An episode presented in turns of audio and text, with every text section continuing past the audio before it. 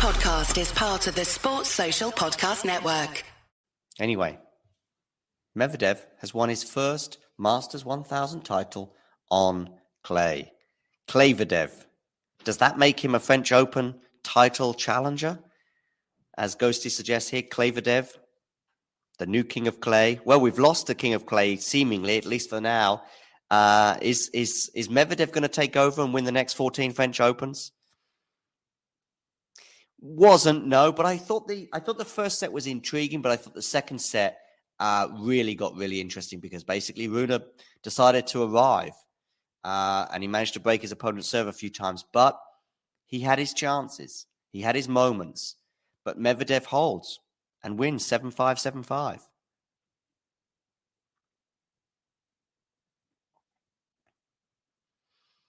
So, who's who's more likely to win the French Open, Holger Rune or Daniel Medvedev? He is indeed just a toddler, and we're going to hear from Daniel Medvedev right now. Let's see what he's got to say. Oh yeah, he never won a match in Rome.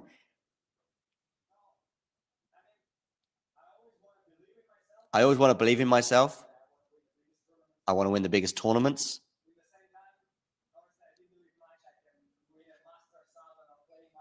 Honestly, though, I didn't believe I would win a Masters 1000 on, on clay in my career. Never won a match in Rome until this year. Now he's won the title. Didn't have too many tantrums this year. Well, of course, if you go on to win the title, that helps. He felt so good coming into this tournament. I don't know what's going on, but I feel amazing but you've got to play the toughest opponents in the world. And now I've proved to myself and everyone else that I'm capable of doing it.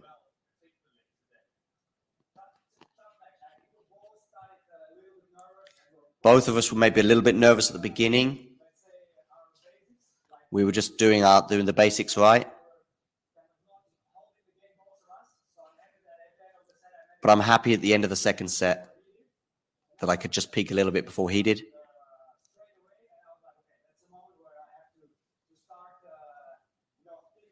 But the beginning of the second set, he stepped things up. Hey Vansh. Hello there, John. How are you? What are your what are your immediate thoughts on on that? Um, so yeah, I mean immediate thoughts. Hang on a second. This my microphone is all weird. Let me just fix this. No problem. Medvedev looking happy. Medvedev had never won a match in Rome until seven day or t- ten days ago. Had never won a match in Rome. Now he's won a Masters 1000 there. Unbelievable. Yeah, look, I mean, I've always been a believer that Medvedev can adapt his game to the clay. Um, he showed it in early part of 2019. In 2021, he seemed uh, very miserable out there, complaining about the surface until Roland Garros, yeah. where he made the quarterfinal. But yes. you know, I mean, he has qualities in his game that see would seem to work well on clay. He's incredibly consistent. Really, the court coverage is is is, uh, is second to none, and he's improved so many things in his game this year. Starting with the forehand, the amount of pace and power he's bringing off of both wings, his ability to slide in the forehand corner. Um, to uh, yeah, I mean, he always had the big serve, and he's he. I think he won o- over fifty percent of his return games at one point this week, until the mm-hmm. semis, and then. So I just feel like there's so many things in his game that can work well on clay. And it was all in his head. The entire narrative about Medvedev and his his clay court game, it was all in his head. Uh, like it, it's it's pretty much generated all by himself. Like there was there was no no evidence really like you have all the evidence you need this week because um yeah like he, he was just able to adapt his game. I think he only dropped one set this whole week and in this match against rune he was what uh, five three down in that second set and he just would not go away. And rune you could see was just trying so hard to finish points. Didn't want to engage in many of those wrong physical rallies that medvedev likes to extend. And rune was trying to finish and using the drop shot coming coming forward finish trying to finish at net like serve big and but it just wasn't it just wasn't working because Um, he just didn't have it physically, uh, and he he needs that extra little gear that uh, that he's still he, he's still kind of missing. That has me question a little bit if he's ready to win a slam just yet, because Okay. he, can- he can do pretty much everything on on on the court.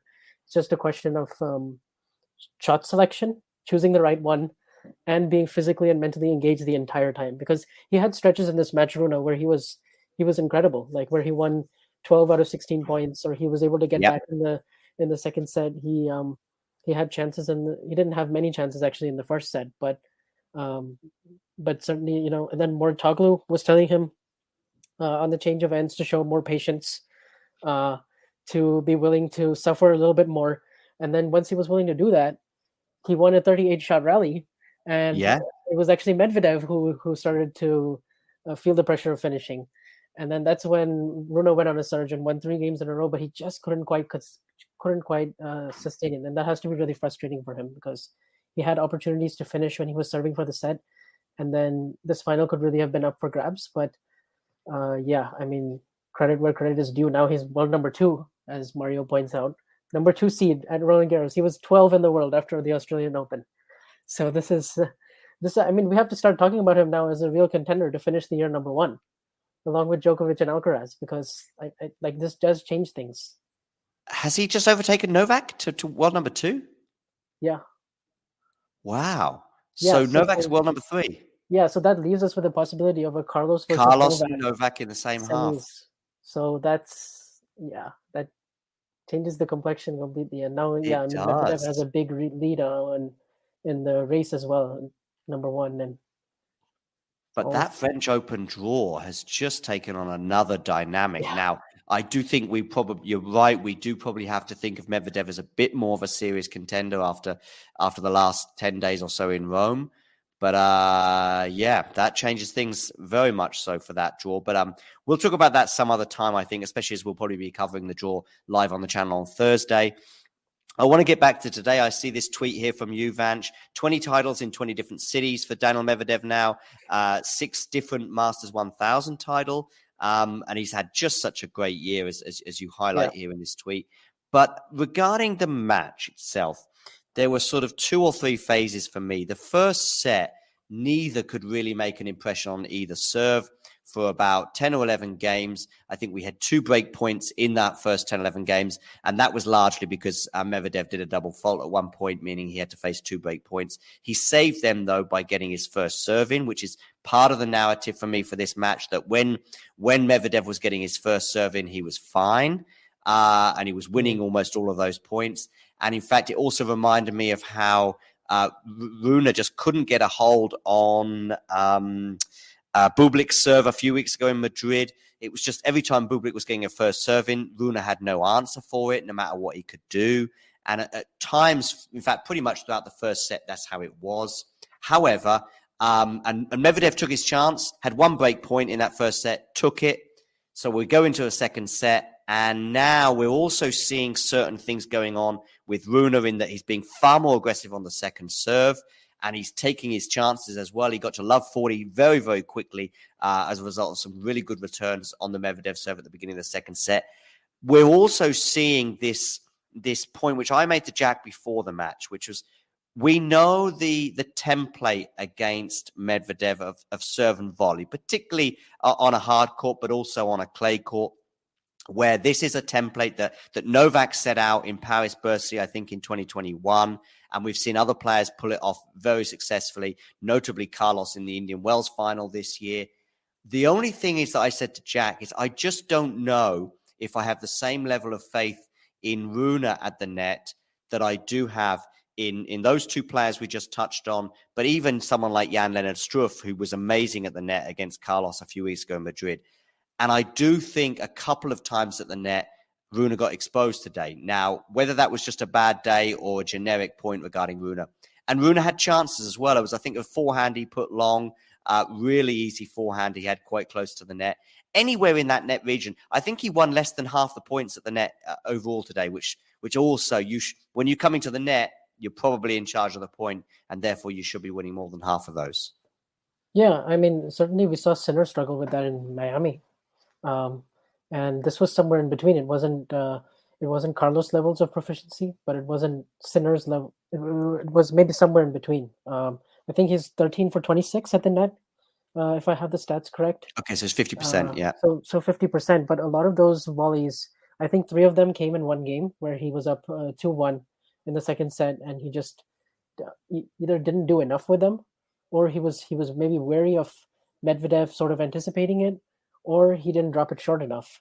And it's like uh it's those I think he he'd sort of back himself against most in that in that area. I do think Rune is is more proficient at the net than most, but I I just didn't see how uh, I I felt like he needed he felt like he had to do a little bit more, and he just wasn't quite able to uh, execute because he also felt like that was the only way out of this match because he he wasn't winning many of the longer rallies. I think the the rallies that went over nine shots, um, Medvedev had a distinct advantage, uh, and so it was all about it was all about keeping it short. And basically, he had to dominate the zero through four or the five through eight, and he kind of wasn't really able to do it either because I don't think he had his best serving day. Um, like I think I think he only made he made under fifty percent first serves in, Okay. which is not going to get it done against No. uh, against the quality of returner that Medvedev is. Uh, especially on these slow courts, I also felt like the heavier conditions really favored Med- Medvedev in this in this matchup, and actually he- did do a better job protecting his second serve, Rune, sixty three percent because he was being way more aggressive with it, and he um, uh, Medvedev wasn't actually hurting him much on the second serve return, but uh, yeah, and then and then once Medvedev, I felt like in several big moments, Medvedev came up clutch with his first serve, like five all 30-40, for example, in the second set, ace down Yep. the tee. Uh, Rune had no read on it. Um, I also felt like maybe at times Rune dropped his forehand a little bit too short. Yep. And he was maybe getting exposed a little bit because Medvedev has upped his forehand speed and he's actually playing more offensive than some players are expecting. Because before, I think, particularly last year, he was more of a massage massage artist where he would just sort of punch the ball around on his forehand, redirect really well, but he couldn't really generate a lot of his own pace. Now I feel like he's really doing that. He's actually putting a lot more topspin, a lot more loop, and it's become like a, a real significant weapon. Like, uh, I mean, against Tsitsipas, he was averaging over 80 miles per hour on that forehand. So I was like, you know, and and he was doing that sort of. You kind of expect that on faster courts, he'd get more help from the court in doing so. But man, I just feel like even on clay in heavier conditions, with uh, where he doesn't have to slide as much, maybe because it's been wet and it's a lot slower. It's like playing in mud, basically. It's it's almost it's almost more hardcourt esque uh, with the dirt, but I, it's yeah, it's it's amazing though that he actually won this title. I just want to get. I want to get uh, a rundown, Vansh. Uh, you don't need to give me an explanation. You just tell me your five favorites for the French Open and in, in the order that you think they are right now. If you were if you were to do a power rankings or or your five favorites, what who would they be? Uh, it's very very close between Carlos and Novak for me. Uh, for for number one, but I'll just I'll I'll give a slight edge to to Carlos. So I'll say Carlos one, Novak two, uh, three. I would have gone with I I, th- I think I'll go with Rune still. I'll still go with Rune. Uh, and then fourth, I'll go with fourth. I still I still would go with Tsitsipas because I'm backing the the pedigree. And Yeah. then and then number five, I think now I'll have to go with Medvedev. Yep. Uh, you know what? I think I have exactly the same. Funny enough, each one it's a fine margin between each one. Yeah. But in a way, uh, maybe today's result, as you said, Rune, uh, for me was a. I was pretty comfortable comfortable about my first three being Alcaraz, Djokovic, Rune. Um, Mhm. before going into that final, but that that final has has put more doubt for me on Rune, uh, for sure. Listen, Vansh, uh, I wanted some hot takes from you. I'm really pleased you gave them to me. Uh, is, do you want to add anything else regarding today's final? No, I think I covered it. I think you did. I think you did. Uh, I've shared your your Twitter already. So, uh, Vansh, just remind us of your Twitter handle. Uh, Twitter is at VunchV2K. Cool. So give Vansh a follow on Twitter if that's where you're at. Uh, and make sure you hit this like button and subscribe to the channel. Uh, Vansh, of course, also has a podcast, uh, which is just uh, on the verge of. Have, have, we, have we had the first uh, episode yet of, of Iga and Carlos? Yep, we had the first episode of the Iga and Carlos tennis show after Madrid, and actually, David and I will be releasing another one this upcoming week on on Rome and just our general thoughts of matchups for those two, and probably potential French Open talk as well. Great. So make sure you give the Iga and Carlos show uh, some love, both on the Twitter account, but also uh, as a podcast as well. And I think there may even be plans to turn it into something on YouTube. Uh, both of those players are at slightly different moments in terms of the French Open, but I'm sure you and Damien will be expanding on that uh, very, very shortly. Uh, Vansh, thanks for stopping by. Yeah, thanks a lot, John. Good stuff. Thank you. Brilliant, brilliant, brilliant. And I'll play us out with the usual video.